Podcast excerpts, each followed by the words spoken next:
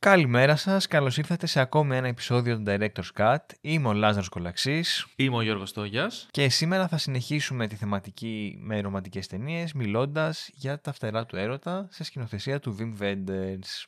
Yeah.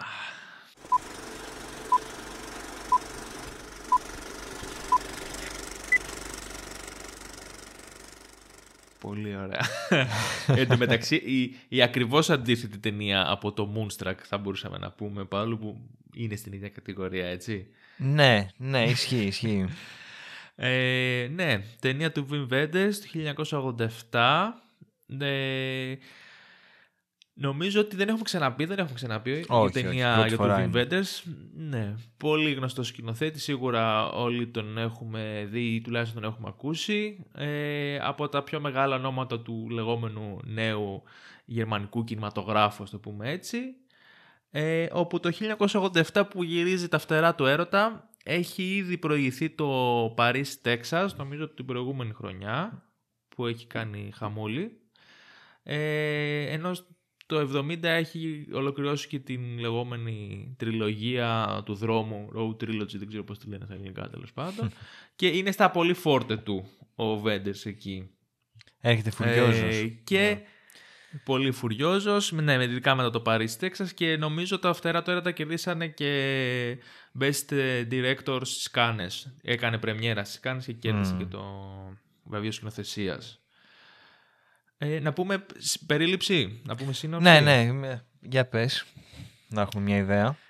Λοιπόν, ναι, στα φτερά το έρωτα ακολουθούμε κυρίως δύο έτσι αγγελικές μορφές, τον Ντάμιελ και τον Κάσιελ, οι οποίοι παρατηρούν ε, τις ζωές των ανθρώπων ε, ε, στο Βερολίνο, στο διχασμένο τότε Βερολίνο, και ενώ παρακολουθούμε τις σκέψεις όλων των ανθρώπων, ε, αλλά και κάποιων πιο συγκεκριμένων όπως είναι η Μαριόν, ε, η γυναίκα από το τσίρκο, βλέπουμε σιγά σιγά πως αυτοί οι δύο άγγελοι και συγκεκριμένο ο Ντάμελ αρχίζουν να αποκτούν την επιθυμία να ζήσουν σαν άνθρωποι. Καλά το είπα; Καλά το είπα. Καλά το είπες, καλά το είπες. Γενικά είναι μια ταινία που θα μπορούσαμε να πούμε ότι έχει μια αρκετά χαλαρή δομή και δεν είναι ένα πολύ straightforward storyline. Ε, Είναι, είναι, είναι περίεργη ρε παιδί μου. Δηλαδή νιώθω ότι ε, δεν ξέρω, φαντάζομαι και τότε θα, θα φαινόταν πολύ πρωτοποριακή. Δηλαδή εγώ την είδα τώρα και είμαι σε φάση, οκ, πολύ ασυνήθιστο. Δεν θυμάμαι να έχω δει πολλές ταινίες να ξετυλίγονται έτσι. Γιατί ουσιαστικά το 95% της ταινίας είναι σκέψεις ανθρώπων. Έχει και λίγους διαλόγους Ναι. έτσι, πολύ τέτοιο. Ε, το οποίο για μένα τουλάχιστον εντάξει να πω να το, θέσω, να το ρίξω από τώρα στο τραπέζι το hot take μου ότι δεν μου άρεσε τόσο η ταινία όχ. ε, Όχι. αλλά θα πω ότι ε, αυτή η τεχνική με τις σκέψεις ενώ θεωρητικά δεν θα έπρεπε να δουλεύει καθόλου ε, γιατί είναι full exposition κτλ νομίζω ότι ταιριάζει την ταινία έχω άλλα Ναι, θέματα ναι. που θεωρώ ότι θα, το βρήκα πολύ κουραστικό αλλά θα τα συζητήσουμε αυτό Παρ' όλα αυτά Οκ. της δίνει μια πολύ ωραία έτσι αίσθηση Ναι, μεταφυσικής ε, ας ε, πούμε. σου βγάζει. Μπράβο, ναι, ναι, ταιριάζει λίγο και με τη θεματική αυτή των αγγέλων ε, και του ένα υπερβατικού κόσμου. Ναι, ας πούμε, υπερβατικό, που αυτό υπάρχει ήταν, Κάπου ναι, παράλληλα με το δικό μας, ναι, του φυσικού. Ε, Όντως είναι λίγο, ε, η- όχι λίγο, αρκετά ιδιαίτερη σαν ταινία, δηλαδή το structure που έχει και ο τρόπος με τον οποίο ξετυλίγεται στο θεατή. Και σίγουρα είναι και πολύ διαφορετική από τη- το Παρίσι Τέξας, που εκεί μιλάμε για μια φανταστική ταινία σε κάθε περίπτωση, αλλά ε, εκεί έχουμε μια ταινία πολύ απλή και βασική. Είναι δηλαδή μια οδή στην απλότητα, θα μπορούσαμε να πούμε Μμμ. αυτή η ταινία. Ενώ ε, στα φτερά του έρωτα έχουμε το ακριβώς αντίθετο. Είναι λίγο μια πιο intellectual φάση που έχει πάρα πολλά layers και πολλά πράγματα, μια αφήγηση, έχει μια πνευματικότητα διαφορετική, είναι πολύ πιο σύνθετη σαν κατασκευή, χωρίς αυτό να σημαίνει ότι η μία ή η άλλη είναι καλύτερη ή χειρότερη, γενικά δεν Ναι, μπαίνω ναι, σε αυτή ναι. τη διαδικασία, απλά έχει κάτι το πολύ ιδιαίτερο, όπως λες και εσύ. Ε, να πούμε ότι αυτό ε, προκύπτει και από τον τρόπο με τον οποίο φτιάχτηκε η ταινία. Είναι πολύ εντυπωσιακό ότι Ε, ο Βέντερς ήταν στην Αμερική στη φάση πριν από τα φτερά του έρωτα. Αποφάσισε να επιστρέψει στο Βερολίνο για να κάνει μια ταινία για το Βερολίνο. Από εκεί ξεκίνησε η ιδέα για τα φτερά του έρωτα, ότι ήθελε ο Βέντερς να κάνει μια ταινία που θα την αφιερώσει στο πόσο ξεχωριστή είναι αυτή η πόλη, πόσο μάλλον στη φάση στην οποία βίωνε έτσι με το τείχος να τη χωρίζει. Ε, επέστρεψε λοιπόν στο Βερολίνο από την Αμερική και άρχισε να ψάχνει έναν τρόπο για να πει κυρίως μια ιστορία για την πόλη. Δεν είχε δηλαδή στο μυαλό του κάποια ξεκάθαρη ιστορία. Κάπως του καρφώθηκε η ιδέα και αποφάσισε ότι αυτό που ψάχνει είναι κάποιοι άγγελοι. Που αυτό έχει και λογική γιατί οι άγγελοι μπορούν να βρεθούν παντού, να περάσουν μέσα από τείχους, άρα να περάσουν και από το τειχος και να βρεθούν σε όλες τις πλευρές του Βερολίνου και να μπορούν να εξετάσουν το τι συμβαίνει και το τι γίνεται.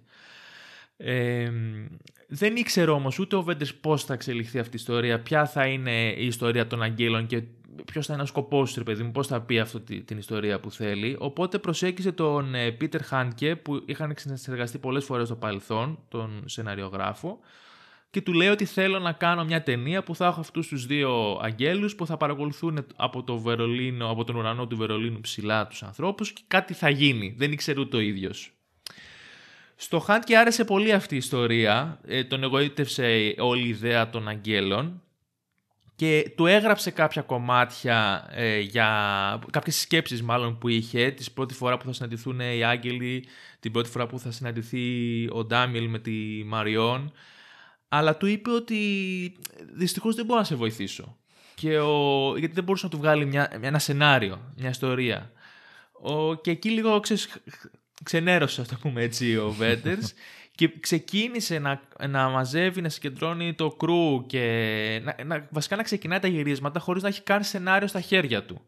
Είπε ότι θα έχω αυτές τις σκόρπιες ιδέες του Χάνκε, θα έχω τις δικές μου ιδέες και θα το βρούμε στην πορεία όσο πηγαίνει μαζί με, το, με, το, με, με τους ηθοποιούς ας πούμε και με το υπόλοιπο κρού. Οπότε αυτό που λες και εσύ βγαίνει πάρα πολύ και στο σενάριο. Είναι, δηλαδή είναι ένα ε, work in progress. Καθώς γυρίζουν και φτιάχνουν, ε, επινοούν το πώς θέλουν να το κάνουν. Ε, από τα κουστούμια που δεν είχαν ιδέα πώς θα απεικονίσουν τους αγγέλους και τις πρώτες μέρες εμφανίστηκαν, δηλαδή πρώτη μέρα γυρισμάτων δεν ξέρανε πώς θα μοιάζουν οι άγγελοι. και δοκιμάσανε κάτι πανοπλίες, δοκιμάσανε κάτι άλλα, άσχετα από τις πανοπλίες τις κρατήσανε σε ένα κομμάτι, πολύ ενδιαφέρον ναι. να το πούμε μετά.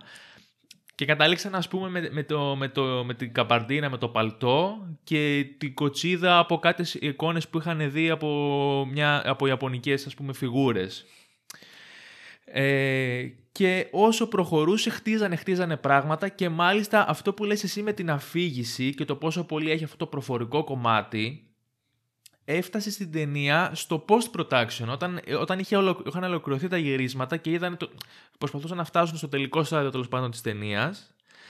Και όταν ο Βέντερς φώναξε το Χάντκε για να του τη δείξει, του είπε ότι παρά είναι σιωπηλή, ότι είναι πάρα πολύ υποτονική και αργή η ταινία. Οπότε ο Χάντκε του είπε, γιατί δεν χρησιμοποιούμε όλα αυτά που σου έχω στείλει, γιατί του είχε στείλει πάρα πολλά, από τα οποία είχε επιλέξει κάποιους μονολόγους ή διαλόγους ο Βέντερς. Και μετά μπήκε το όλο αυτό το voice over από πάνω σε όλες τις σκηνές. Και νομίζω γυρίσανε και κάποια μικρά έξτρα πραγματάκια για να συμπληρώσουν στο τέλος. OK, okay, μάλιστα. οπότε αυτό που λέμε τώρα ότι είναι πολύ περίεργο και λίγο ανορθόδοξος ο τρόπος που αφηγείται την ιστορία και έχεις πολλά στοιχεία μαζί και το voice over και τους διάφορους χαρακτήρες ναι μεν ε, λειτουργεί, αλλά το βλέπεις κιόλας ότι ήταν ε, ε, όσο γυρίζαν την ταινία προσθέτανε πράγματα και το φτιάξανε μαζί στην ουσία όλο αυτό. Είναι, δηλαδή φαίνεται πάρα πολύ, αλλά για μένα λειτουργεί, λειτουργεί ξέρεις, απίστευτα. Ναι, ναι. Γιατί είναι, αν είναι μία φορά δύσκολο να φτιάξεις μια ταινία, να κάτσεις να γράψεις ένα σενάριο και να γυρίσεις και όλα αυτά τα στάδια που έχει, φαντάσου πόσο δύσκολο είναι να, να ξυπνάς κάθε μέρα, να πηγαίνεις στο γύρισμα και να μην ξέρεις τι θες να κάνεις και να βγει και καλό το αποτέλεσμα, όχι απλά να, να το κάνεις διεκπαιρεωτικά. Ε, από πού θες να ξεκινήσουμε, Γιατί ε, επειδή ακριβώς είναι περίεργη, είναι λίγο. Ναι. Κοίταξε, νομίζω ότι το πιο σε εισαγωγικά safe κομμάτι που μπορούμε να πιάσουμε για αρχή είναι το κομμάτι των αγγέλων. Δηλαδή τι είναι αυτοί οι τύποι και γιατί υπάρχουν ας πούμε και τι εξυπηρετούν στην ταινία. Ποιος είναι ο λόγος που τους παρακολουθούμε. Ναι. Λοιπόν, ε, έχουμε δύο αγγέλους όπως είπαμε. Ε, δεν θυμάμαι, μαθαίνουν τα ονόματα τους. Ναι, είναι ο Ντάμιελ που είναι ο Μπρούνο Γκαντς και ο Κάσιελ που είναι ο Ότο Σάντερ. Ωραία, οκ. Ε, Και παρένθεση, ε, όταν έκανε το casting ο Βέντερς για να βρει ποιοι θα είναι οι άγγελοι, ε, είχε φυσικά στο νου του τον Bruno Ganz, ε, αλλά ήθελε πάρα πολύ τα, τα δύο άτομα αυτά που θα αποτελούν το ζευγάρι αυτό τέλος πάντων τον αγγελικό να είναι οι φίλοι και στην πραγματική ζωή. Γιατί Οκ. υποτίθεται ότι αυτοί οι άγγελοι είναι μαζί από την αρχή του κόσμου. Οπότε έπρεπε να είχαν μια τρομερή οικειότητα και ένα πολύ χαλαρό κλίμα μεταξύ τους που θα μπορούσε να βγει μόνο αν οι δύο ηθοποιοί είχαν μια αντίστοιχη σχέση Ναι, και στην ισχύει. πραγματική ζωή. Οπότε ο Μπρούνο Γκαντς με τον Ότο Σάντερ που είχαν μια κοινή πορεία ε, ως ηθοποιοί και είναι φίλοι και στην πραγματική ζωή αποτελούσαν την ιδανική επιλογή για το Wenders. Εν τω μεταξύ, άσχετο με την ταινία βέβαια, ε, έβλεπα τον Bruno Ganz και σκεφτόμουν, ρε φίλε, πόσο ευγενικός είναι σε αυτή την ταινία, έτσι, πόσο, πόσο γλυκιά φατσούλα έχει, αγγελική έτσι, πολύ κατάλαβες. Μμ. Και αυτός ο άνθρωπος μετά έκανε τον Χίτλερ, ας πούμε. Το Downfall. Ναι, δηλαδή, είναι, πώς είναι, απίστευτο οι λίγο. δύο... Είναι απίστευτο. Είναι οι δύο πιο χαρακτηριστικοί του ίσως ρόλοι Μμ. και εντελώς αντίθετοι προφανώς μεταξύ τους. Αλλά εντάξει, δείχνουν και τι ηθοποιάρα Ναι, ναι, ήταν ναι. Ο, ο τύπος. Ναι. Τρομερός. Τέλος πάντων. Και, λοιπόν. ε, ε, ναι, πες. Επίσης, μιας και λέμε ας πούμε, για τον Bruno Gantz, εμένα μου έκανε τρομερή εντύπωση.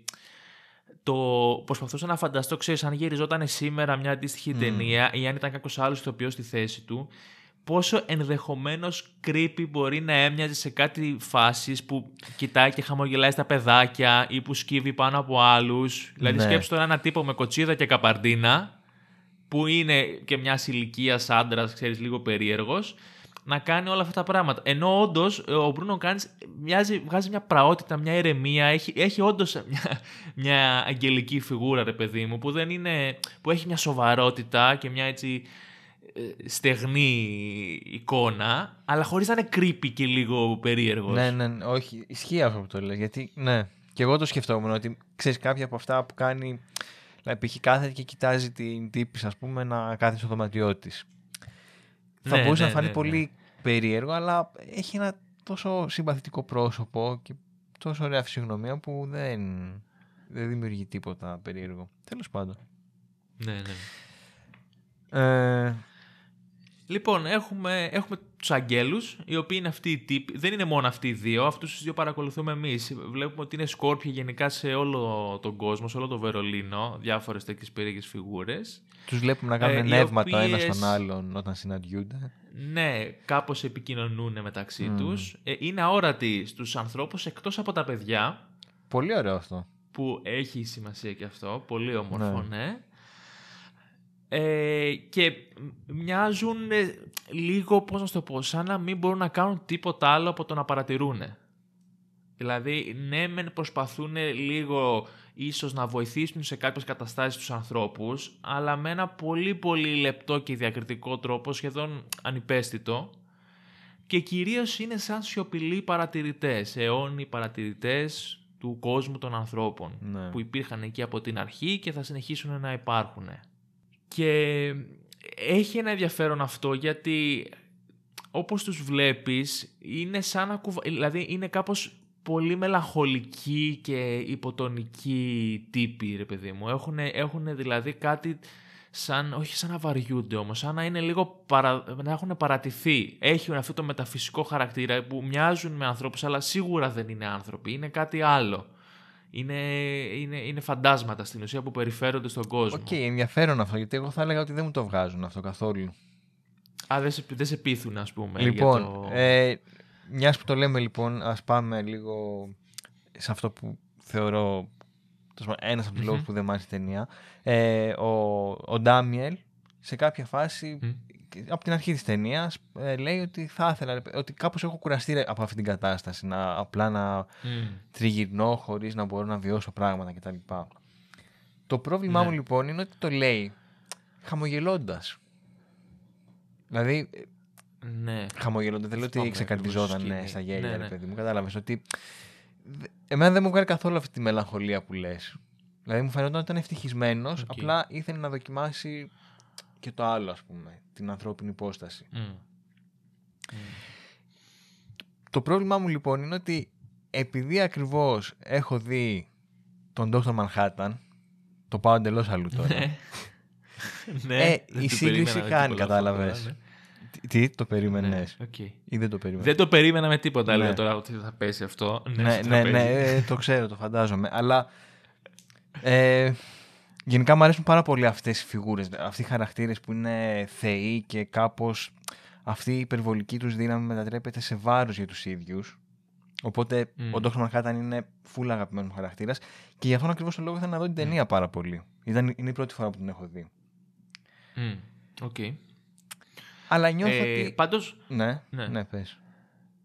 έχει ενδιαφέρον αυτό που λες, γιατί στην ταινία δεν αναφέρεται ούτε καν ο όρος Θεός. Δηλαδή, ενώ Ναι, είναι ισχύει. αυτά τα όντα ε, φαίνεται να μοιάζουν με θεούς, στην ουσία είναι κάπως και το αντίθετο από το Θεό. Δηλαδή, έχουν πρόσβαση στα πάντα, χωρίς όμως στην ουσία να μπορούν να κάνουν τίποτα. Ε, Ναι, είναι ισχύει. λίγο ε, σαν καταραμένοι θεοί, ας το πούμε έτσι. Μμ. Κατάλαβες. Και ε, εγώ από αυτό βγάζω το, το feeling ότι κάπως λίγο έχουν στεγνώσει εντελώς. Γιατί ξέρουν τα πάντα, μοιάζουν να έχουν όλη τη γνώση, υπήρχαν στη γη πριν καν υπάρξει ο άνθρωπος, αλλά εν τέλει δεν μπορούν να κάνουν κάτι για αυτό ή με αυτό. Δηλαδή είναι σαν να έχουν τιμωρηθεί και από τον ίδιο το Θεό. Δηλαδή, ξέρεις, Ισχύει ούτε και φαίνεται να έχουν σεναριακά. κάποια επαφή με αυτόν, ούτε Ναι, ναι, ναι. κάποια αναφορά, κα- κάτι τέτοιο. Ισχύει Κατάλαβες, αυτό, είναι κάτι ισχύει. άλλο. Απλά σεναριακά το βλέπω αυτό που λες ότι είναι μελαγχολική. Ερμηνευτικά, ο Γκάντς, ας πούμε, εκείνη Ναι. στη πρώτη σκηνή στο αυτοκίνητο που λέει έχω κουραστεί, νιώθω ότι Ναι. Δεν βγάζει πόνο, ρε παιδί. Ή δεν βγάζει αυτή την απάθεια που έβγαζε ο Dr. Manhattan, κατάλαβες. Ναι, λες εκεί τη σκηνή που, που λέει στον Κάσιελ ότι αντί για, θέλ, αντί για, για το forever θέλω το τώρα Αυτό, και ναι, αντί ναι, ναι, ναι. για το αμήν και το, το Α, μπράβο, ακριβώς, ε, εκεί, εκεί. τέτοιο θέλω το αχ και το βαχ. Ναι, ναι, ναι, ναι, ναι, ναι, ακριβώς. ναι, ναι, ναι. Δηλαδή αυτό λίγο με πέταξε έξω. Εντάξει, ξαναλέω, είναι άδικο για την ταινία βέβαια να το συγκρίνω με ένα χαρακτήρα των comics, τα οποία βέβαια, by the way, βγήκαν, Μμ. κυκλοφόρησαν την ίδια χρονιά και μου φάνηκε κάπως αστείο. Α, όντως. Ναι. Οκ. Ε, Ναι. Αλλά ναι, επειδή έχω διαβάσει το Watchmen και μου άρεσε τόσο πολύ, τύπου είναι από τα αγαπημένα μου comics Μμ. ever, με κλώτσε και μου φάνηκε κατώτερο κάπως. Που, ξαναλέω είναι άδικο. Ήθελε, ήθελες κάπως αλλιώς, ας πούμε, να δεις ε, τον πόνο των αγγέλων. Αυτό, ναι, δηλαδή Ναι. Να το νιώσω... Ωραία, αυτό μου δίνει, Ναι. Αυτό μου δίνει μια πάσα για κάτι άλλο το οποίο ξέρεις ήθελα να δω πώς το, πώς το είδες κι εσύ. Ότι ε, είναι και λίγο το αντίθετο από αυτό που λες. Με ποια έννοια. Ότι από τη στιγμή αυτή που στην ουσία είναι πνεύματα και δεν έχουν ούτε επιθυμία, ούτε, ε, ούτε ξέρουν πραγματικά τον κόσμο, απλά τον βλέπουν, δεν μπορούν να τον νιώσουν. Μμμ. Στην ουσία δεν θα, θα έπρεπε να είναι λευκό πανίρι, παιδί, μου, πώς να πω. Ναι. Τίποτα, να μην έχουν τίποτα τίποτα. Οπότε σε αυτή την περίπτωση είναι ε, λίγο κάπως αναρωτιέσαι πώς στον έναν από αυτούς αρχίζει και γεννιέται λίγο επιθυμία και η περιέργεια για το τι εστί να είσαι άνθρωπος και το πώς θα ήταν να είσαι. Κατάλαβες, Ναι, δηλαδή εκεί είναι από το- τη στιγμή που ναι. είσαι αυτή η μορφή, τι είναι αυτό που τον κάνει να του γεννηθεί αυτή η επιθυμία και εν μέρη του, του, του, τον ερήγνει λίγο από αυτή την αγγελική του μορφή και τον κάνει λίγο άνθρωπο. Μμ. Θα μπορούσαμε να πούμε δηλαδή ότι ο Ντάμιελ είναι κατά κάποιο τρόπο και ο Σφόρος που είναι ο, ο έκτοτος άγγελος Ναι, που ναι, ναι. πέφτει, που πέφτει και στην ταινία κατά κάποιο τρόπο Μμ. έτσι και υποβαθμίζεται από ένα θεϊκό πνευματικό πλάσμα σε ένα ανθρώπινο.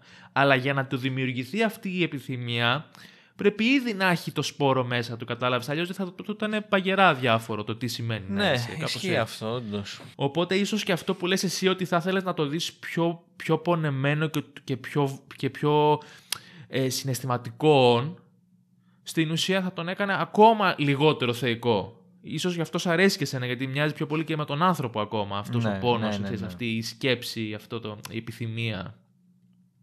Και, και μιας και λέει επιθυμία να πούμε μάλιστα ότι ο, ο original τίτλος της ταινίας είναι το... Στα, δεν θα επιχειρήσω να το πω στα γερμανικά γιατί δεν ξέρω γερμανικά. Είναι το The Heaven Sky of Berlin. Ε, αλλά κυρίως και σε εμάς και ο αγγλικός τίτλος που είναι πιο γνωστός είναι το Wings of Desire που νομίζω ότι είναι από τις φορές που ένας άλλος τίτλος ο μη original είναι πιο επιτυχημένος Ναι, ισχύει. κατά τη γνώμη ισχύει. μου. Θεωρώ ότι τα, τα φτερά του έρωτα στα ελληνικά ή της επιθυμίας θα το λέγαμε έτσι, του, του desire, του να ποθείς, ε, είναι πιο κοντά σε αυτό που νομίζω ότι θέλει να δείξει η ταινία, τουλάχιστον σε αυτό που νιώθω εγώ. Ναι. Γιατί στην ουσία μιλάμε για αυτό, αυτό το, το πόθο που, θέλουν, που, που επιδιώκει ο Ντάμιελ, αυτό που, που επιζητά τέλος πάντων από την πτώση του. Mm. Τέλος πάντων. Ναι, Ε, για να το κλείσω, ας πούμε, κάπως. Βασικά αυτό ε, ένιωσα Ναι. ότι πάντα τους κοίταζε τους ανθρώπους με μία... Τους χάζευε κάπως ρομαντικά, ρε παιδί μου. Και έλεγε, τι, τι ωραίοι Μμμ. που είναι. Κοίτα, κοίτα, κοίτα τους, τι ωραία που τα περνάνε, ας πούμε. Τι... Α, σκέφτονται όλα αυτά Ναι. και οι γλυκούλιδες, πω, πω.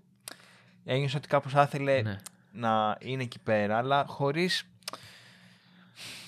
χωρίς να βασανίζεται από την υπερδύναμή του ότι ζει αιώνια και να λέει πω, πω δεν αντέχω άλλο να ζω αιώνια και τι βάρος Ναι. είναι αυτό και κατάλαβες όλα αυτά. Οπότε εκεί λίγο με έχασε Οκ. κάπως αυτό. Ε, και θα πάω και λίγο και στον, διπλα... και στον άλλον ε, άγγελο, τον Κάσιελ, που ας πούμε είναι σε κάποια στιγμή που προσπαθεί να σώσει... Γενικά οι άγγελοι είχαν την, την ικανότητα, αν βλέπανε κάποιον ο οποίος πασχίζει πάρα πολύ στον εσωτερικό του κόσμο και έχει προβλήματα κτλ, τον ακουμπούσανε και κάπως του έδιναν κουράγιο. Ναι, σ- στην ουσία το βασικό concept είναι ότι μπορούν και ακούν τις σκέψεις και καταλαβαίνουν Ναι. τι νιώθουν οι άνθρωποι. Ναι, ναι, ναι. Αυτό είναι που τους, που τους δίνει αυτή τη δύναμη να ξέρουν τι γίνεται στον κόσμο, ας πούμε. Μμ. Και ο Κάσιελ λοιπόν σε κάποια φάση ε, βρίσκεται δίπλα σε έναν άνθρωπο που θέλει να αυτοκτονήσει. Πάει να τον βοηθήσει, Μμ. τον ακουμπάει κτλ. Δεν, βοη- δεν καταφέρνει να του αλλάξει την, τον, τον τρόπο που βλέπει τον κόσμο και Ναι. τελικά πηδάει από το κτίριο. Οπότε βλέπουμε τον Κάσιελ κάπως να στεναχωριέται πάρα πολύ. Να πονάει, ναι, ναι. Αυτό επίσης μου φα... με πέταξε έξω από το concept που είναι μια παγίδα βέβαια γιατί είναι δύσκολο να γράψεις αυτούς τους χαρακτήρες. Θεωρώ ότι είναι τρομερά Μμ. απαιτητικό ε, Μμ. σεναριακά τέλος πάντων. Και λέω ρε φίλε, αυτός, ο- αυτό το ον υπάρχει πόσους αιώνες. Είναι δυνατόν η πρώτη φορά τώρα να, Ναι. να βρει και κάποιον που να μην ε, κατάφερε να τον σώσει. Ναι, ναι. Ή Είναι λίγο αυτό, ξέρεις, μπορεί κάθε, να το θεωρούν ότι είναι, ρε παιδί μου, τρομερό waste αυτό το πράγμα που συμβαίνει. Ότι είτε χαθεί μία ανθρώπινη ζωή, είτε χαθούν, ξέρεις, χιλιάδες, ότι είναι κρίμα, ότι πονάει το ίδιο. ότι κάπως, κάθε δεν φορά. ξέρω, λέει- ξέρεις. Ναι, οκ, εντάξει. Ναι, α- ότι κάθε φορά πονάει, ότι... Α, ξέρεις, αυτό αποκτά κάποια λίγο πιο α, ε, θρησκευτικά στοιχεία για το ξέρεις, πο- τι, ποια είναι η σχέση του άγγελου με τον άνθρωπο και γιατί να νοιάζεται. Ναι, ναι. Ε, νομίζω είναι, πάει πιο πολύ στο θρησκευτικό αυτό το, το, το, αυτό το χαρακτηριστικό που μπορεί να έχει ο άγγελος, ότι είναι φύλακας άγγελος, ότι προσπαθεί να δώσει λίγο ελπίδα, όπως λες με ένα άγγιγμα. Μμ. Ε, γιατί ξαναυπάρχει άλλη μια σκηνή στο μετρό, αν θυμάσαι, που Ναι, ναι, βλέπουμε ναι. έναν ε, να, να στεναχωριέται για τον εαυτό του και να τον ε, υποβαθμίζει πάρα πολύ και να λέει δεν με θέλει η γυναίκα μου, οι φίλοι μου, τα παιδιά μου και αυτά και λίγο του δίνει μια ελπίδα και όντως αναθαρεί εκείνη την ώρα. Έχουν μια μικρή σχέση με τους ανθρώπους. Δεν είναι ότι τους περνάνε αδιάφοροι. Ίσα ίσα τους παρατηρούν αιώνια και μάλλον τους ξέρουν πιο καλά από οποιονδήποτε άλλον. Πιο- Ξέρουν πιο καλά τον καθένα και από τον ίδιο του τον εαυτό. Ε, ξέρεις. Αλλά δεν, δεν μας εξηγεί ακριβώς αν έχουν κάποια αποστολή, ποια είναι ακριβώς η σχέση τους. Είναι πολύ μετέωρο όλο αυτό Ισχύει. το πράγμα. Τέλος πάντων, απλά ξανακάνω τη διευκρίνηση ότι όλα αυτά που είπα. ε, Δηλαδή Μμ. τα έβλεπα, τα σκεφτόμουν και λέω ρε γαμώτο είναι όντως άδικο. Διότι τα κρίνω με ένα διαφορετικό κριτήριο. Δηλαδή, λέω. ε, Ένιωθα άσχημα ρε γαμώτο. Γιατί λέω δεν έχει καμία σχέση το ότι εμένα μου αρέσει ο Dr. Manhattan με αυτό το πράγμα. Αλλά ξέρεις το ότι Ναι. ήταν τόσο περίπλοκος αυτός ο χαρακτήρας που εδώ νιώθω ότι δεν το πιασε τόσο καλά ρε γαμώτο. Οπότε ναι, ξέρεις αυτό Ναι, ναι, που ναι, λέω εγώ κατάλαβα. τώρα ότι στεναχωρήθηκε, όντως βγάζει νόημα μας σκεφτείς ότι είναι ο φύλακας Άγγελος. Οπότε κάθε αποτυχία μπορεί να την παίρνει πάρα πολύ βαριά. Αλλά στο μυαλό μου, σαν μια οντότητα που ζει τόσους αιώνες, κάπως έχει διαμορφωθεί ότι θα πρέπει να είναι πιο ψυχρή και απόμακρη από τους ανθρώπους. Αυτό.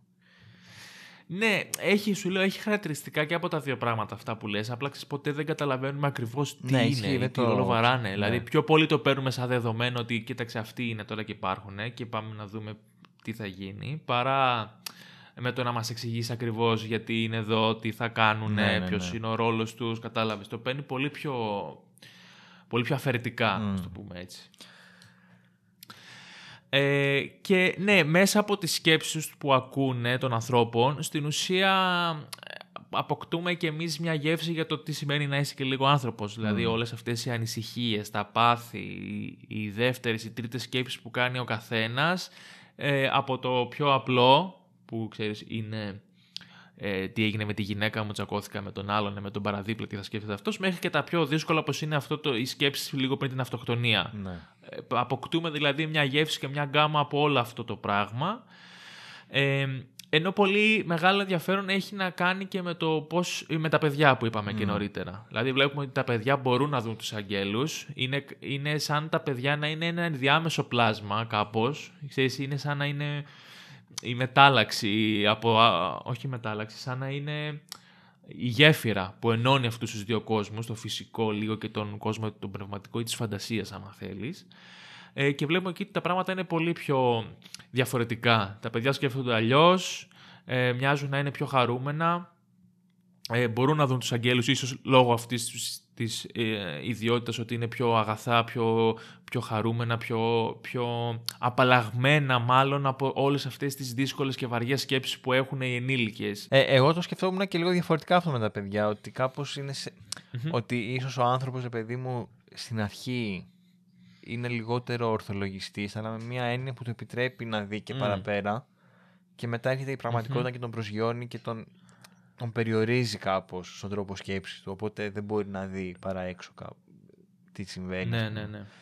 Αλλά ναι, εντάξει, δεν το αφήνει και είναι ακόμη ένα πράγμα το οποίο δεν το αναλύει πάρα πολύ, το, το αφήνει έτσι ελεύθερο Μμμ. να το εξηγήσεις εσύ όπως θες. Ε, τώρα, τι, εγώ είχα ξαναδεί την ταινία και μου άρεσε πάρα πολύ. Ε, απλά την πρώτη φορά που την είχα δει αρκετά παλιά, θυμάμαι ότι είχα κρατήσει αυτό το κομμάτι που λέγαμε για το λίγο έτσι τι είναι άγγελος και το κομμάτι το ρομαντικό που θα, θα πούμε και στη συνέχεια. Μμμ.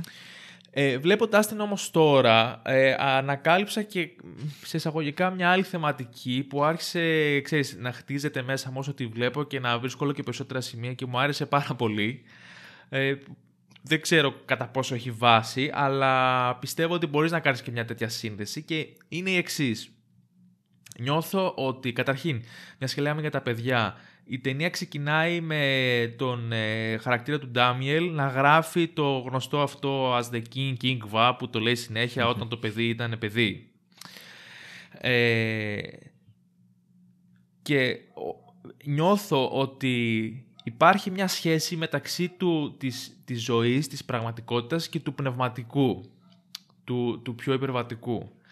Ε, μοιάζουν δηλαδή αυτές οι, οι αγγελικές μορφές σαν να είναι, μ, πώς να σου το πω, είναι το, το πνεύμα. Όταν λέμε κάποιος ότι είναι καλλιεργημένος, ότι έχει γνώσεις, λέμε ότι ε, Μμ. ε, έχει πνεύμα, έχει, ξέρεις, είναι Ναι, ναι, ναι. έχει μια μεταφυσική ας πούμε υπόσταση, ε, ανήκει λίγο στον κόσμο των ιδεών. Έτσι είναι και αυτοί οι άγγελοι. Δηλαδή δεν είναι ε, φυσικά όντα που υπάρχουν και τα αγγίζεις ή που μπορείς να δεις πώς είναι στην πραγματικότητα ή πώς όντως είναι να αγαπάς, να γεύεσαι ή οτιδήποτε. Είναι ιδέες στην ουσία. Μμμ. Και ε, γι' αυτό μάλιστα τους συναντάμε σε πολύ μεγάλο βαθμό. Είναι σαν το στέκι τους να είναι βιβλιοθήκη. Είναι ο κόσμος των ιδεών δηλαδή. Είναι ο κόσμος ο οποίος ξέρεις πράγματα, γνωρίζεις, τα έχεις διαβάσει, έχεις μάθει, ε, παρακολουθώντας αιώνια, ε, η ανθρώπινη σκέψη έχει αποκτήσει μια σοφία που υπάρχει μέσα στους αιώνες και μπορεί να σου εξηγήσει πάρα πολλά πράγματα και να σου δείξει, αλλά ποτέ δεν θα είναι σαν κάτι το οποίο το έχεις βιώσει εμπειρικά, κάτι που το έχεις ζήσει. Και στην ουσία αυτό είναι ο άνθρωπος. Είναι πράγματα τα οποία ζεις και αρχίζεις και τα κάνεις κτήμα σου, τα νιώθεις και όχι απλά μια στήρα γνώση ε, άειλη που υπάρχει εκεί έξω. Και ε, μου- μου βγάζουν οι άγγελοι αυτή την αίσθηση ότι πραγματικά στην ουσία μιλάμε για, την, για τις ιδέες, για τα πνεύματα, για τη γνώση που υπάρχει, ως ε, αντίθετη δύναμη στην εμπειρία και, στην, ε, και, στο, και, στο, και στο βιωματικό κομμάτι που έχει το, το συνέστημα, η ζωή και όλα αυτά που ζεις σαν άνθρωπος. Ξέρεις, και πως ό- αυτά τα δύο το ένα κάπως συγκρούεται λίγο με το άλλο και άνθρωπος σημαίνει λίγο να είσαι και τα δύο, αλλά κυρίως όμως είναι να ζεις Ναι. και, να, και να υπάρξει εκεί έξω. Και σε αυτό το κομμάτι είναι το, το, τα παιδιά Οκ. τα οποία έχουν, έχουν καταφέρει και, και απλά ζούνε. Δεν έχουν δεύτερη σκέψη όπως είπαμε. Όταν είσαι, λέει, όταν το παιδί ήταν παιδί, δεν σκεφτόταν τι είναι ζωή, απλά ζούσε. Απλά υπήρχε. Ε, ε, όταν το παιδί ήταν παιδί, απλά χαιρόταν. Όταν χαιρόταν, χαιρόταν πραγματικά. Δεν σκεφτόταν, Αχ, τώρα μου αρέσει αυτό γιατί είναι πιο ωραίο από το προηγούμενο. Επειδή ε, ήταν, ζούσαν τη στιγμή κάπως και δεν είχαν εγκλωβιστεί λίγο στο κομμάτι των σκέψεων. Τι σημαίνει να έχεις τύψεις, τι σημαίνει να έχεις συμφέροντα, τι σημαίνει να έχεις προηγούμενες εμπειρίες για να συγκρίνεις με αυτό. Είσαι απλά εκεί και υπάρχεις, ας πούμε, και ζεις τη στιγμή. Και είναι λίγο σαν ε, όλη, όλη αυτή η απόλυτη γνώση και η απόλυτη ας πούμε σοφία που υπάρχει ναι μεν έχει κάτι το θείο, κάτι το έτσι πολύ τελικάτο και ανώτερο και πνευματικό, κυριολεκτικά και όλα στη συγκεκριμένη περίπτωση, αλλά χωρίς να μπορείς να το κάνεις κάτι δεν έχει νόημα. Δεν έχει νόημα να ξέρεις όλα τα ποίηματα για την αγάπη όταν δεν έχεις αγαπήσει ποτέ ο ίδιος. Είναι πόσο, δηλαδή, σου δείχνει λίγο πόσο στερείται η γνώση, της, ε, τη, τη δύναμη της εμπειρίας. Και αυτό είναι στην ουσία, ε, τουλάχιστον με βάση αυτή την ανάγνωση, έτσι, γιατί μπορείς να δεις πάρα πολλά πράγματα σε αυτήν την ταινία. Και αυτό είναι να είσαι άγγελος. Είναι ότι στην ουσία πρέπει να ανακαλύψεις ο ίδιος, πρέπει να μάθεις ο ίδιος τι σημαίνουν όλα αυτά που μπορεί να τα έχεις μάθει από αλλού ή μπορεί να μην τα έχεις μάθει και καθόλου. Αλλά πρέπει να το ζήσεις όλο αυτό το πράγμα. Ναι, υπάρχει όντως αυτή η θεματική και αν θέλουμε να το συνεχίσουμε και λίγο παραπέρα, επειδή υπάρχει και το βλέμμα που είναι οι παρατηρητές, οι άγγελοι κτλ. Mm. Είναι και μια αλληγορία ίσως για το ίδιο το σινεμά. Ότι είναι άλλο πράγμα, ρε παιδί μου, να βλέπεις ναι. κάτι, να, ξέρω εγώ, μια ταινία διαζυγίου ή μια ταινία ρομαντική και άλλο να ερωτεύεσαι προφανώς. Mm. Αλλά εντάξει, αυτό και είναι. Και να χωρίζεις, ναι. Ναι. Ε, ναι, ναι, ναι, ναι. Αυτή η θεματική τη βρήκα κι εγώ. Ε, μου άρεσε full που την είδα να υπάρχει κάπως ε, προς το τέλος ειδικά που ο, ο Ντάμιελ γίνεται άνθρωπος και αρχίζει ρε παιδί μου να, να τρέχει, να κουράζεται, να πονάει και όλα αυτά τα ευχαριστιέται ναι, και όλα ρε παιδί μου. Ήταν πάρα πολύ ωραίο, αλλά το άλλο μου παράπονο με την ταινία σχετικά με αυτό είναι ότι όλες οι σκέψεις των ανθρώπων μου φανηκαν υπερβολικά βαρύγδουπες και μη καθημερινές. δηλαδή για ναι. μια ταινία που ήθελε να είναι να εξυπνήσει την καθημερινότητα, όλοι ναι. σκέφτονταν πολύ ποιητικά και φιλοσοφημένα. Ναι. Ενώ, ναι, δηλαδή τώρα ναι, θα είναι πολύ πεζό ρε παιδί μου αυτό το που θα πω, αλλά είσαι στο μετρό, ε, μπορεί να σου έρθει να ρευτείς ξέρω εγώ και να σκέφτεσαι πω ρε γαμώ, τώρα τι θα κάνω. δηλαδή θα ήθελα, ναι, ναι. εντάξει δεν λέω να είναι αυτός το επίκεντρο να είναι όλα έτσι κάφρικα, αλλά θα ήθελα και κάποιες σκέψεις οι οποίες να είναι πιο κουλές αλλά mm-hmm. επειδή ακριβώς αυτές είναι οι σκέψεις που κάνουμε εν τέλει. Δεν κάνουμε μόνο το. Αχ, η ζωή, ο θάνατος. Τι σημαίνει να υπάρχει, ας ναι, πούμε, τι, γιατί υπάρχω, γιατί ζω κτλ. Ναι. Ε, συμφωνώ πάρα πολύ σε αυτό που λες. Ε, βέβαια, εντάξει, μπορεί αυτό να ήθελε να πει ο Βέντερς, αλλά σίγουρα ναι, και αυτό που ναι, λες είναι υπάρχει πάρα πολύ και είναι ένα πολύ μεγάλο κομμάτι της ζωής, ότι δεν σκεφτόμαστε πάντα φιλοσοφικά. Ε, αλλά σε πληροφορώ ότι το ίδιο feeling είχε και ο Βέντερς με το Χάνκε, γιατί θεωρούσαν όταν γυρίζαν την ταινία και ήδη στα μισά, ίσως και προς το τέλος, συνειδητοποίησαν ότι είναι μια πολύ βαριά ταινία και είναι ίσως και αρκετά δυσπρόσιτη για πολλούς ε, από τους θεατές που πιθανόν θα τη δούνε. Οπότε θέλανε να βάλουν και κάτι πιο ελαφρύ, μια πιο ευχάριστη νότα στην ταινία και γι' αυτό το λόγο χρησιμοποίησαν το χαρακτήρα του Peter ε, Funk που είναι ο, ο, ο χολιγουντιανός ναι, ναι, αστέρας ναι, ναι, που μετά μαθαίνουμε ότι ήταν και αυτός άγγελος. Ε, ο οποίος είναι ο αγαπημένος μου χαρακτήρας της ταινίας. Είναι φοβερός τύπος, έχει αυτό το στυλ της ε, του αστέρα του Hollywood που είναι πολύ cool κυρίως. Είναι πιο πολύ τύπος που κάνει και λέει, που κάνει παρά που σκέφτεται και ε, φιλοσοφεί. Πολύ πιο λαϊκός, πολύ πιο απλός. Ε, και ε, νομίζω ότι όντως χαλαρώνει λίγο τη φάση των αγγέλων. δηλαδή ναι. παρά είναι σοβαρή, παρά είναι σοβαρή, ας πούμε, η αυτή η τύπη. Δηλαδή είναι λίγο στεγνή. Ενώ αυτός έχετε λίγο και. Του λέει χαλαρώστε λίγο τη φάση σας, παιδιά. Είναι και, και ο καφές έχει την έννοια την ωραία. Δηλαδή το πιο ωραίο πράγμα είναι να τρίβεις τα χέρια σου. Δεν είναι το να λες Α, τώρα υπάρχω, ερωτεύομαι, πονάω και Καλά και αυτά. Κάνεις ναι. το τσιγάρο σου, πίνεις τον καφέ σου, τρως ξέρω εγώ το hot dog σου τι κάνει, φοράς ένα ζεστό ρούχο τη μέρα που κρυώνει. Αυτά είναι στην ουσία οι πραγματικοί λόγοι για, το, για τους οποίους αξίζει να είσαι άνθρωπος. Ίσως έχει να κάνει και με αυτό που λέγα πριν, ότι ε, όταν παγιδεύεσαι λίγο στον κόσμο των ιδεών και της φιλοσοφίας, κάπως λίγο χάνεις και το νόημα, ρε παιδί μου. Ναι, ναι, και ναι. έρχεται ο, ο, αυτός ο τύπος για να σου πει ξέρεις κάτι, κάνε μας τη χάρη λίγο, πιάσε ένα ζεστό καφεδάκι και κάνε ένα τσιγάρο και αυτό είναι. Μην το, μην το πολυζαλίζεις, ξέρεις. Και μάλιστα όταν ο χαρακτήρας του Ντάμιλ το συναντάει εκεί στα γυρίσματα και του λέει: Πες μου, θέλω να μάθω τα πάντα. το οποίο είναι ειρωνικό γιατί πριν ήξερε τα πάντα. Και ο ίδιος αποφάσισε να, να, να τα χάσει, ας πούμε. Ο άλλος του απαντάει: Μα πρέπει να τα βρεις εσύ. Αυτό είναι, αυτό είναι το νόημα. Αυτή, εκεί είναι η πλάκα. Στο να τα ανακαλύψεις μόνος σου. Ε, ναι, ο οποίος είναι ένας χαρακτήρας, σου λέω αγαπημένος μου, φαίνεται πάρα πολύ cool. Ε, πη- πηγαίνει στο Βερολίνο για να γυρίσει μια ταινία όπου υποτίθεται ότι είναι ένας Ναζί, οπότε εκεί ε, βλέπουμε και αυτός να έχει κάποιες σκέψεις και κάποιους ενδιασμούς. Αλλά το, το χαρακτηριστικό του είναι ότι μπορεί και βλέπεις, μπορεί, τουλάχιστον έτσι καταλαβαίνουμε ή έτσι προσποιείται, ότι μπορεί να βλέπει και να νιώθει αν δίπλα του είναι κάποιος άγγελος. Και του λέει, μάλιστα είμαι, όχι αμίγκο, πώ το είπε, κομπανιέρο. Ναι. Είμαι, είμαι σύντροφός σου. Τους είμαι φίλος σου. διαισθάνεται Και δίνει κάπως, στον αέρα το ναι. χέρι του. Ναι, Ναι, ναι, ναι. Και δίνει στον αέρα το χέρι και οι άλλοι άνθρωποι τον κοιτάνε και λένε εντάξει, τρελός και εγώ είναι αυτός. Και είναι, πο- είναι πολύ ωραίος τύπος γιατί έχουμε την πρώτη σκηνή με τον Ντάμιελ όπου εκεί το βλέπουμε, το ζούμε μέσα από τα μάτια του Ντάμιελ που του δίνει το χέρι, που όντως ψαρώνει, που μπορεί και τον βλέπει, τον ε, νιώθει. Αλλά υπάρχει και η δεύτερη σκηνή με τον Γκάσιελ που εκεί καταλαβαίνεις ότι κάπως λίγο το κάνει σαν ε, πηματάκι το έχει αυτό. Ναι, ναι, ναι. Δηλαδή το, ότι στην πραγματικότητα δεν είναι κάποιος σούπερ γαμάτος τύπος που όντως μπορεί και βλέπει. Ε, απλά ξέρεις, το πετάει έτσι και άμα ψαρώ, άμα τσιμπήσει κάποιον, τον τσίμπησε. Ε, είναι λίγο χιουμοριστικό. Και φυσικά είναι αυτό που λέμε ότι μαθαίνουμε ότι και αυτός παλιά ήταν ε, άγγελος και έπεσε στη γη όπως και ο Ντάμιελ. Ανατροπή. Και έχει ενδιαφέρον κιόλας ότι τον εβάζει να είναι ηθοποιός, γιατί οι ηθοποιοί ίσως έχουν μια άβρα, κάτι ξέρεις που μας τραβάει εμάς τους ανθρώπους να τους κοιτάμε.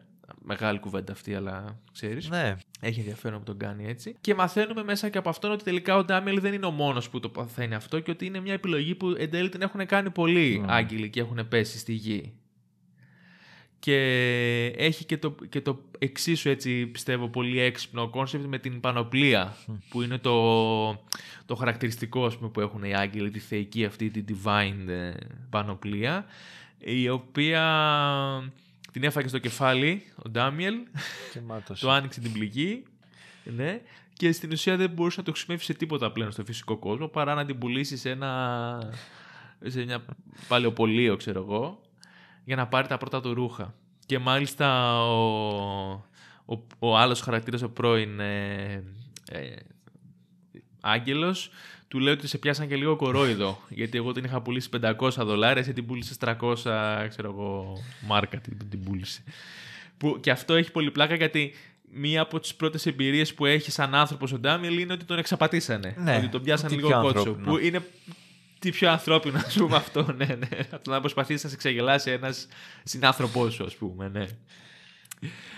Ε, τώρα, εκτός από αυτούς τους δύο αγγέλους και τον τρίτο που στην ουσία ήταν και αυτός, έχουμε και τον χαρακτήρα της Μαριών. Ναι. Που είναι. Η οποία είναι μια κοπέλα που δουλεύει στο τσίρκο, ακροβάτησα, θα τη λέγαμε. Ε, η οποία αυτή και αν κάνει α, αρκετά βαθιές σκέψεις και την παρακολουθούμε στο πώς αντιμετωπίζει τη ζωή. Ε, και εδώ αρχίζει και γίνεται στην ουσία... ε, το οποίο ξέρεις, δεν το νιώθω πάρα πολύ. Θέλω να σε ρωτήσω πώς το βλέπεις Ναι, εσύ. για πες. Θεωρείς ότι ο Ντάμιελ την ερωτεύεται ήδη αυτήν; Ναι. Ή ότι απλά την παρακολουθεί ας πούμε, και την νιώθει για κάποιο άλλο λόγο; Δηλαδή πώς, πώς βλέπεις εσύ τη σχέση μεταξύ του, του, του Ντάμιελ και της Μαριών; Κάτι τι εννοείς, αν την ερωτεύεται όσο. Τη... Όσο είναι, όσο είναι ήδη άγγελος, γιατί βλέπουμε ότι αρχίζει, ενώ περιφέρεται στην πόλη μαζί με τον φίλο Ναι, του, τον Κάσιελ, οκ. ας πούμε, και ακούνε διάφορα, επανέρχεται συχνά στο πλευρό αυτήν της κοπέλας. Ναι, Και νιώθω... μάλιστα ε, εμφανίζεται και στα όνειρά της σε κάποια φάση. Ναι, νιώθω ότι την ερωτεύεται όσο ήταν άγγελος σιγά σιγά. Μμ. Και αυτό κάπως ενισχύει το, συν- την, τη θέλησή του να γίνει άνθρωπος. Ναι, ναι, ναι. Βέβαια, εντάξει, εδώ πάλι έχω ένα, το παράπο, ένα παράπονο από την άποψη ότι θα ήθελα εξ αρχή, δηλαδή το ότι εξέφρασε το όνειρό του να γίνει άνθρωπος από πάρα πολύ νωρίς. Εμένα με χάλασε λιγάκι γιατί θα περίμενα αυτό να ξεκινήσει από τότε που την ερωτεύεται.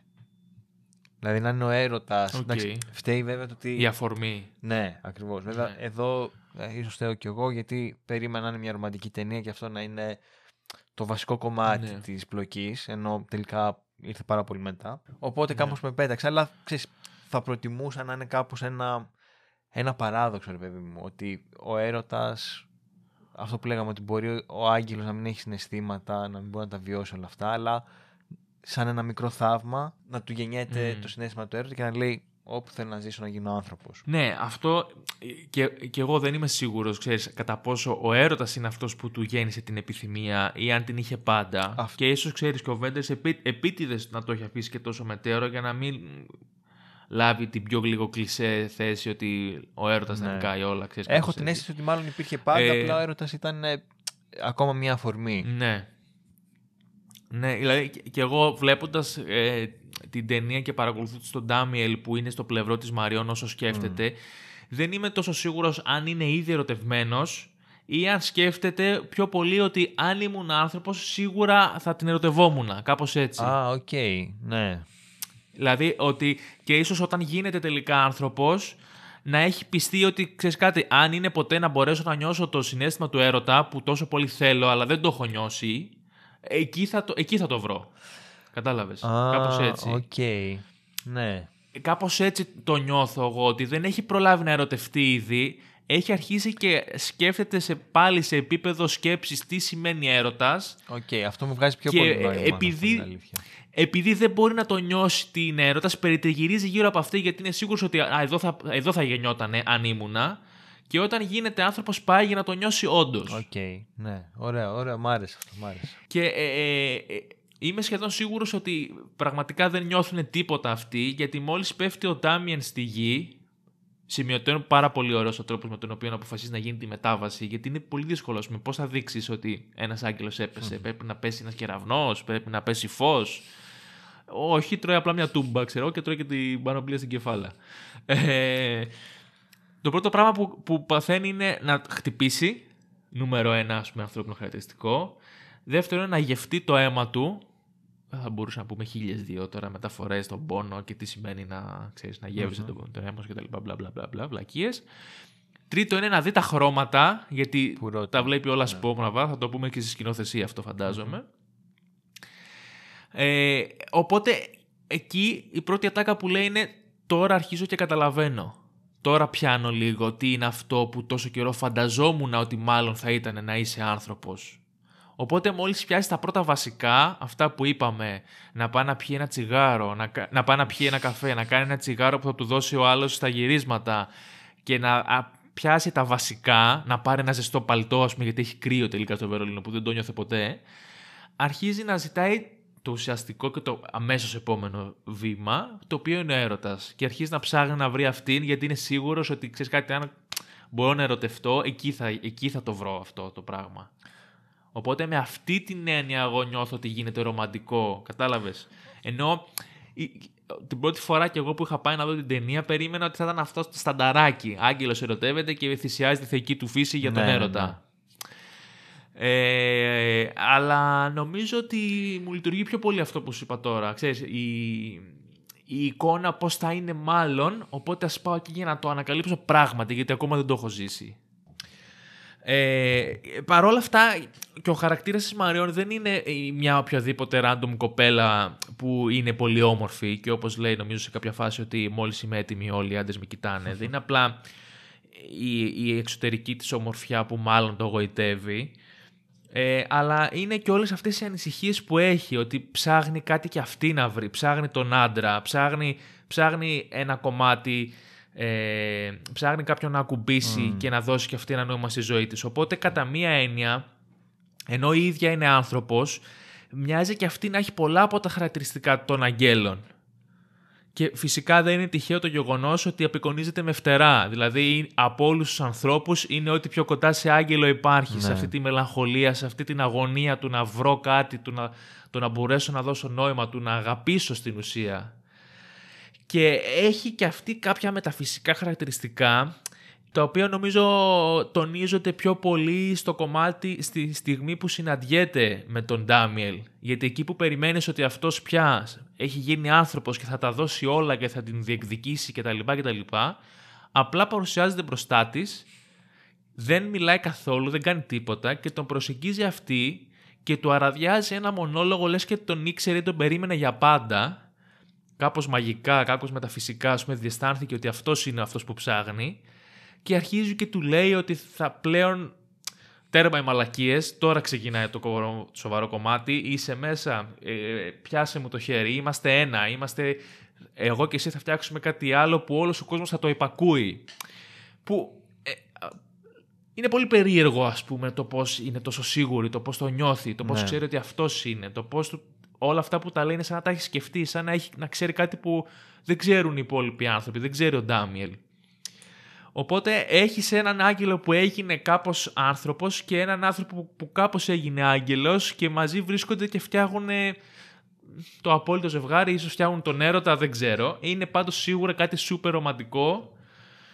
Ε, το, το οποίο στο τέλος έρχεται και αποκτά νόημα γιατί ο Ντάμιελ βλέπουμε πια ότι από εκεί που ήταν άγγελος και λειτουργούσε ε, χωρίς να έχει νόημα, στο τέλος προσφέρεται σ- στην ουσία ολοκληρωτικά στην άλλη και την βοηθάει να κάνει το ακροβατικά της και είναι έτοιμος για τα πάντα. Και αυτή ε, ε, δίνεται σε αυτόν και του δίνει ό,τι έχει, ό,τι έχει να προσφέρει.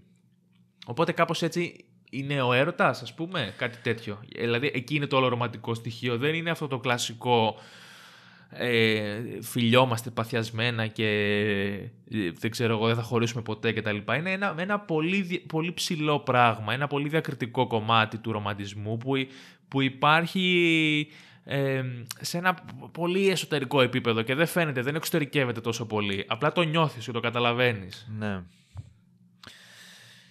Αχ, ε, Είναι, είναι περίεργο, όντως. Ίσως, ξέρεις, του δίνω την ελπίδα ότι στη δεύτερη φορά που θα πάω προετοιμασμένος για το τι θα περιμένω, ίσως να το αποδεχτώ ναι. πιο, πιο καλά.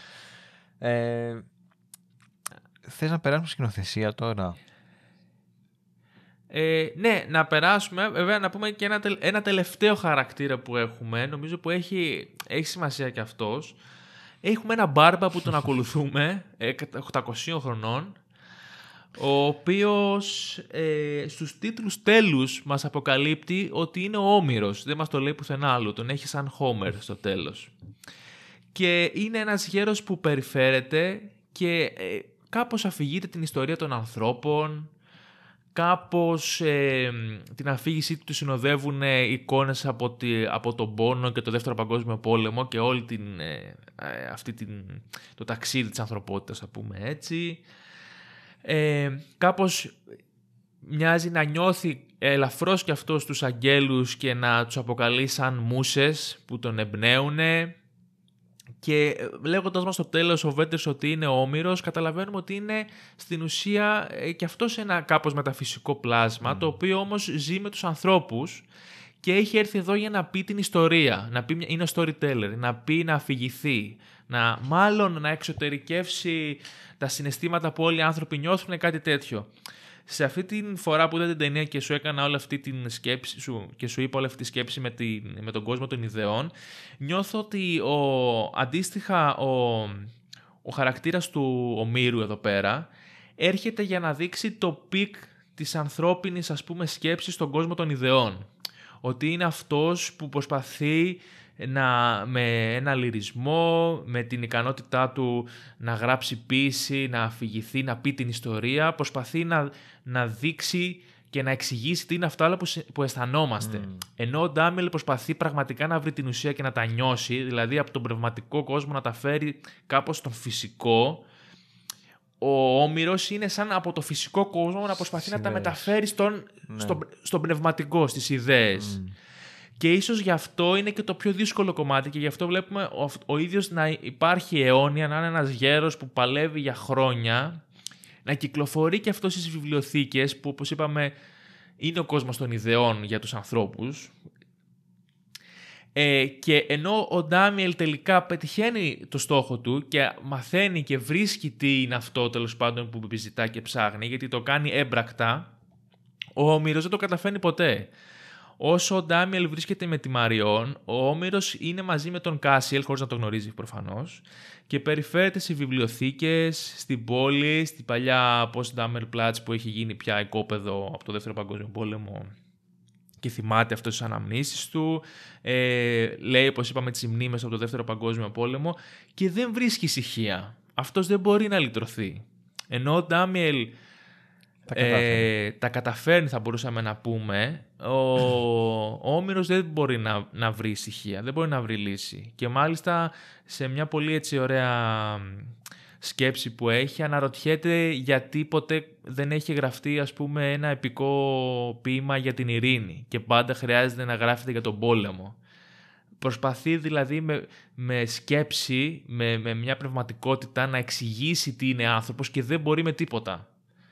Ενώ ο Ντάμιελ που είχε όλη αυτή τη σοφία και όλη τη γνώση και, κα- και όλο αυτό που ονειρεύεται ο άνθρωπος να αποκτήσει, το απαρνιέται γιατί ψάχνει στην ουσία κάτι πιο απλό, κάτι πιο λιτό, κάτι πιο direct και άμεσο. Οπότε νιώθω ότι έχουμε δηλαδή τον Ντάμιελ και τον Κάσιελ που λειτουργούν με τη Μαριόν και τον Όμηρο και λειτουργούν αντίθετα ο ένας και στα ζευγάρια λειτουργούν αντίθετα μεταξύ τους. Και βλέπουμε πώς λειτουργεί ο πνευματικός κόσμος στον έναν και πώς λειτουργεί ο πνευματικός και φυσικός κόσμος στον άλλον. ναι. Αυτό, δηλαδή αυτή την, αν- την ανάγνωση είχα εγώ τώρα, το οποίο δεν ξέρω ξέρεις, κατά πόσο στέκει, αλλά συμπληρωματικά η μία με την άλλη, ξέρεις, οι φιγούρες μου δουλεύουν μεταξύ τους. Ναι, όντως ισχύει. Δεν το είχα σκεφτεί τόσο. Ξέρεις, είχα εστιάσει κυρίως στο άλλο ζευγάρι, είναι αλήθεια, και λίγο στον Γκάζιελ. Ο, ο Μμ. παππούλη αυτός, όντως η αλήθεια είναι ότι δεν μου είχε κεντρήσει ιδιαίτερο ενδιαφέρον, αλλά μου αρέσει η ερμηνεία Ναι. σου. Το οποίο θα μπορούσαμε να πούμε, όπως κάλλιστα ας πούμε, ο χαρακτήρας του Peter Funk είναι ο ηθοποιός, θα μπορούσαμε να πούμε ότι ο Όμηρος είναι ο σκηνοθέτης κιόλας, έτσι. Ναι, ισχύει. Που προσπαθεί. Σε ναι, μια ναι, μεταφορά. Ναι, ναι, ναι, ναι. Είναι ο, είναι ο storyteller, είναι αυτός που προσπαθεί να πει κάτι στους άλλους ανθρώπους μέσα από την τέχνη του, μέσα από τη, ξέρεις, την ποίησή του αυτή. Που πλέον τυχαίνει, ας πούμε, στο, στη φάση που είναι η ανθρωπότητα να είναι και ο κινηματογράφος. Ναι, όντως. Και μιας που λέμε για σκηνοθέτες, Και... ας περάσουμε στη σκηνοθεσία. Ακριβώς. Ε, εμένα μου άρεσε πάρα πολύ. Α, για να μην είμαι μόνο Ναι. αρνητικός, εντάξει. Ε, θεωρώ ότι όντως το πέτυχε, δηλαδή, οκ, μπορώ να διαφωνώ, να μην ήθελα να είναι τόσο, τόσο, τόσο υπερβατικό, αλλά το κάνει πάρα πολύ καλά. Μμ. Τα πλάνα που η Μμμ. κάμερα αιωρείται και τριγυρνάει στο χώρο είναι υπέροχα. Ε, Ναι. ναι, ουσιαστικά ξαναλέω το μόνο μου πρόβλημα είναι ότι θα ήθελα να δώσει λίγο περισσότερη έμφαση στην καθημερινή ζωή πιο έντονα, να μην είναι όλα τόσο σημαντικά πια. Οκ. Μμ. Και επειδή είναι πολύ ιδιαίτερη αυτή η αφήγηση που κάνει, ε, ξαναλέω μου αρέσει, την εκτίμησα, θεωρώ ότι είναι πολύ ωραίο το πώς καταφέρει να το να μην σε ενοχλεί το ότι είναι τόσο exposition ας πούμε και να το δένει πάρα πολύ οργανικά σε αυτό που Μμ. θέλει να πει, αλλά θα ήθελα να είναι λίγο πιο μικρό. Α, οκ. Σου φάνηκε σε- Ναι, πιο, γε- ε, λίγο κουραστικό. γενικά ας πούμε. θεωρώ ότι όταν πας να κάνεις κάτι πάρα πολύ πειραματικό πρέπει να το μαζεύεις λιγάκι. Δηλαδή, Μμ. ε, αν καν, Ναι. δεν μπορεί να είναι τρεις ώρες πειραματικό σινεμά. Ε, εντάξει, αυτό δεν είναι τρεις ώρες, είναι δύο. Αλλά ναι. κατάλαβες. Θέλει λίγο σε πιο Οκ. μικρή κλίμακα. Ναι, Αυτή ναι, είναι ναι. γενικά η στάση μου, βέβαια. Οπότε θα ήθελα να Ναι, κοπεί ναι, ναι, κατάλαβα. κάπως Μμ. αυτό. Οκ. Ε, και εμένα μου άρεσε πάρα πολύ ο τρόπος με τον οποίο λειτουργούσε η κάμερα, γιατί ε, έδενε και με το concept των αγγέλων αυτή η Ακριβώς. κίνηση ουράνια και η, η περιφορά μέσα στο χώρο που περνούσε μέσα από δωμάτια, βγαίνεις σε αεροπλάνα στον ουρανό του Βερολίνου, αποκτούσες αυτή την θεϊκή εικόνα, το μάτι του Θεού, δεν ξέρω εγώ πώς, δηλαδή μπορούμε να το ερμηνεύσουμε, αλλά λειτουργούσε με το concept γενικά των αγγέλων. Ε, νομίζω ότι είναι και η καλύτερη χρήση του ασπρόμαυρου που έχω δει μέχρι στιγμής σαν εργαλείο ε, βλέπουμε τον κόσμο των αγγέλων που όπως είπαμε είναι στεγνός, χωρίς νόημα. Μπορεί να δουν τα πάντα, έχουν πρόσβαση στα πάντα, αλλά χωρίς να καταλαβαίνουν πράγματι τι σημαίνουν αυτά που βλέπουν. Ε. Οπότε εδώ χρησιμοποιεί το ασπρόμαυρο για να αφαιρέσει τη ζωντάνια και, το, ναι. και το context που έχει κάθε εικόνα. Οπότε πάρα πολύ έξιμα και μάλιστα γίνεται και τρομερά όμορφα η μετάβαση από το, έχρωμο, από το ασπρόμαυρο στο έχρωμο και πάλι πίσω. Σε πολύ κέρυες στιγμές. Ε, σου σου το λέει ξεκάθαρα, λειτουργεί δηλαδή και πρακτικά με το να σου λέει τώρα βλέπουμε από την πλευρά των αγγέλων, τώρα τα βλέπουμε από την πλευρά των ανθρώπων. Οπότε λειτουργεί και σε επίπεδο ε, αφήγησης πάρα πολύ όμορφα. Ε, και, είναι, και έχει και ένα πολύ ωραίο, δεν ξέρω τώρα αυτά είναι τεχνικά, δεν ξέρω πώς να τα εξηγήσω, ένα πολύ ωραίο ασπρόμαυρο και ένα πολύ ωραίο έγχρωμο φιλμ. Ε, ναι. Είναι, είναι πολύ ωραίο, πώς να το πω, το, το grain που έχουν τα, τα χρώματα. Είναι, ε... Φάνηκε λίγο κάπως εξπρεσιονιστικό το, το ασπρόμαυρο. Βέβαια, είναι και η αισθητική που είχε σε κάποια σημεία, που τον είχε ας πούμε, στο άγαλμα κτλ. που από μόνο του έδινε μια πιο εξπρεσιονιστική υφή. Αλλά ναι, ήταν ναι. πολύ ωραίο. Δεν ήταν δηλαδή ότι πω, πω, είμαστε στο post και πρέπει να το κάνουμε ασπρόμαυρο. Καλά, βέβαια δεν ξέρω αν γινόταν τότε αυτό, αλλά... Ε, δεν, ναι, δεν έχω εικόνα κι εγώ, αλλά έχω την αίσθηση ότι πρέπει να γυρίστηκε ναι, λογικά, με ασπρόμαυρο φιλμ, stock, ναι, και αντίστοιχα. Ε, γίνεται το, το έγχρωμο να το κάνουν σε ασπρόμαυρο, ακόμα και τότε το φιλμ. Έχει μια διαδικασία περαιτέρω, αλλά υποπτεύομαι ότι έχει γυριστεί σε ασπρόμαυρο, γιατί είναι και πολύ μεγάλο το κομμάτι. Νομίζω το μεγαλύτερο κομμάτι της ταινίας είναι ασπρόμαυρο, ναι, έτσι ναι, κι ναι, αλλιώς. Ε, και πέρα από αυτό, ε, μου άρεσε πολύ η ταινία γιατί τώρα βλέποντα την, γνωρίζοντας πια τι περιμένοντας και ε, έχοντας ε, δει την ταινία και άλλη φορά, ε, ένιωθα ότι χρησιμοποίησε ό,τι τεχνική, ό,τι τεχνική, πάρα πολλές τεχνικές του καινούριου κινηματογράφου, γι' αυτό λέμε ότι ανήκει και στο νέο γερμανικό κινηματογράφο, ε, όχι απλά επειδή μπορεί, όχι απλά επειδή το έχουν κάνει κι άλλοι, αλλά γιατί λειτουργήσε πάνω στην ιστορία. Δηλαδή ότι έχεις ε, μια ανορθόδοξη αφήγηση, έχεις ε, narrator από πάνω να σου, να σου μιλάει, έχεις ε, αλλαγή ασπρόμαυρου έχρωμου, έχεις cuts, έχεις υλικό στόκ από το Δεύτερο Παγκόσμιο Πόλεμο, έχεις ε, περίεργα cuts, έχεις κίνηση της κάμερας, δηλαδή είναι σαν να, ο, ο άνθρωπος να χρησιμοποιήσει όλη την, ε, την ιστορία του κινηματογράφου, αυτή τη συνεφίλ ε, νέρντικη φάση που βλέπεις τι έχει γίνει στον κινηματογράφο και το εφαρμόζεις στο έργο σου, αλλά όχι για να προφανώς φλεξάρει ή να πει πω πω κάνω καινούριο κινηματογράφο, γιατί όντως έχει ε, λόγο ύπαρξης μέσα στην ναι, ταινία. Ναι, συμφωνώ. Μπορεί και το υποστηρίζει αυτό το πράγμα. Και κάπως ας πούμε το, το λέει και ο ίδιος ο Βέντερ στο τέλος γιατί κλείνοντας την ταινία αφιερώνει την ταινία σε άλλους προηγούμενους αγγέλους ας πούμε κάπως έτσι ναι, το ναι, λέει. ναι, και γράφει Γιωσουτζίρο, Φρανσουά και Αντρέι που προφανώς αναφέρεται στον Όζου, Τριφό και Ταρκόφσκι σαν επιρροές του που νομίζω ότι όντως μπορούμε να βρούμε αυτές τις επιρροές μέσα στην ταινία, συγκεκριμένα και στο έργο γενικότερα του Βέντερς, αλλά και στα φτερά του έρωτα ειδικά. Ε, δεν ξέρω. Νομίζω το έχεις καταλάβει. Εμένα μου άρεσε πάρα πολύ και τώρα που την είδα δεύτερη φορά γούσταρα, γούσταρα φοβερά και θέλω να την ξαναδώ πάλι σύντομα. Δεν έχω δει τη συνέχεια. Αν είναι και συνέχεια κιόλας, δεν ξέρω. Από τον ίδιο. Το, ναι, το, το 93 ο Βέντερς έβγαλε το Fairway or Close. Κάπως έτσι, μπορεί να το κάνω και λάθος. Το οποίο νομίζω στην ουσία το έκανε για να δείξει ενώ τα φτερά του έρωτα ήταν πώς είναι το Βερολίνο πριν την πτώση του τείχους, έκανε μια ταινία για να δείξει και πώς είναι η Ενωμένη Γερμανία μετά. Ε, αλλά έχω την αίσθηση ότι το δεύτερο κομμάτι αφορά την, ε, την πτώση του Κάσιελ αυτή τη φορά. Ο, γιατί στο, στα φτερά πέφτει ο Ντάμιελ, ενώ νομίζω στο δεύτερο ο Κάσιελ γίνεται άνθρωπος. Δεν το έχω δει, δεν έχω ιδέα, μπορεί να λέω και βλακείες, αλλά θέλω να το δω. Και έτσι μια μικρή αναφορά υπάρχει και αμερικάνικο remake με Nicolas Cage ε, Άγγελο. Τέλειο. Ε, City of Angels λέγεται. Η ταινία ε, που έπρεπε να δούμε πραγματικά. το σωστό Wings of Desire. Ε, εντάξει, δεν ξέρω. Όποιος θέλει μπορεί να το δει με, δικό του ρίσκο, ας πούμε. Ε, ναι, νομίζω ότι τη δεύτερη φορά που τον είδα έπαθα σοκ. Έχω πρίξει κόσμο ήδη, το έχετε καταλάβει όλοι ότι μου άρεσε πάρα πολύ. Γενικά ο Βέντερς είναι από τους αγαπημένους μου. Κάθε ταινία που έχω δει, δεν έχω δει πολλές του, αλλά με εντυπωσιάζουν όλες. Και ε, ίσως κάτι που δεν είπαμε πολύ και αφορά την τη θεματική όμως, είναι ότι το Wings of Desire αναδεικνύει την αίσθηση του ρομαντικού μέσα από έναν πολύ πιο εσωτερικό και αληθινό τρόπο. Δηλαδή, όταν λέμε για ρομαντικά πράγματα, για αγάπη, για έρωτα, ε, κυρίως μας έρχονται υπερβολικές ε, ιστορίες, υπερβολικές απεικονίσεις του έρωτα, πράγματα που έχουμε δει στην τέχνη τέλος πάντων ή, ή, παντού γύρω μας να είναι κάτι πάρα πολύ extreme, ενώ εδώ στα φτερά του έρωτα έρχεται και σου λέει ότι στην ουσία το κύριο πράγμα είναι η επιθυμία του να θέλεις να το νιώσεις αυτό το πράγμα. Γι' αυτό εξού και το Wings of Desire. Ναι οι άγγελοι αυτοί θέλουν να μπουν σε όλη αυτή τη φάση του να νιώσουν. Τώρα το τι θα νιώσουν, το τι είναι αυτό μετά, είναι διαφορετικό για τον καθένα, ναι, ναι.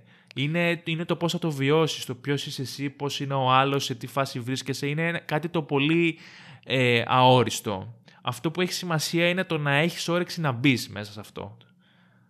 Εκεί αυτό είναι που χωρίς αυτό δεν μπορεί να υπάρξει τίποτα. Από εκεί και πέρα ό,τι είναι να γίνει θα γίνει και μόνο εσύ θα μπορέσει να το βιώσεις και τίποτα άλλο δεν μπορεί να σε προετοιμάσει γι' αυτό. Όσο και, είναι αυτό που λέγαμε, όσο και να το μελετήσεις, όσο και να σου περιγράψουν οι φίλοι σου ή δεν ξέρω κι εγώ ποιος άλλος τι θα ζήσεις, πώς θα το νιώσεις, τι να κάνεις, τι δεν να κάνεις.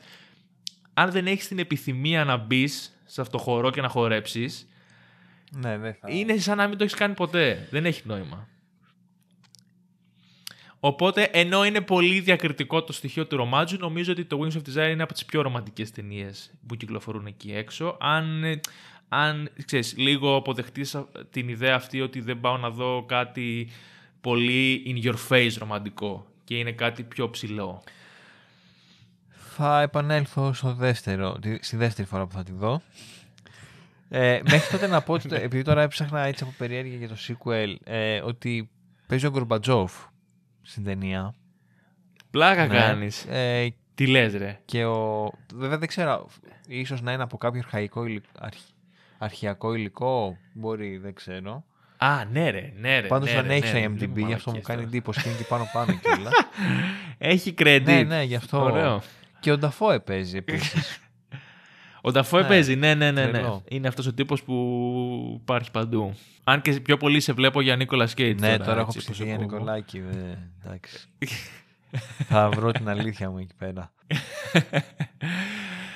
Αυτά. Νομίζω μπορούμε να κλείσουμε. Ε, μας ακούτε όπου παίζουν podcast, να το υπενθυμίσουμε και αυτό. Spotify, Google, ε, Google Podcast κτλ. Μας διαβάζετε στο directorscat.gr, μας ακολουθείτε σε Facebook και Instagram. Συνεχίζετε να μας προτείνετε για την επόμενη θεματική. Έχουμε μαζέψει έτσι ωραίες προτασούλες, ε, αλλά συνεχίζετε. Ε, νομίζω αυτά. Ωραία. Σας ευχαριστούμε πάρα πολύ. Ελπίζουμε να σας άρεσε. Σας παρακαλώ. Ελπίζω να σας άρεσε. Κάντε χάρη στον Γιώργο να, να, σας άρεσε η ταινία. Ήμουν ο Γιώργος Τόγιας. Ήμουν ο Λάζαρος Κολαξής. Ευχαριστούμε πάρα πολύ. Γεια σας.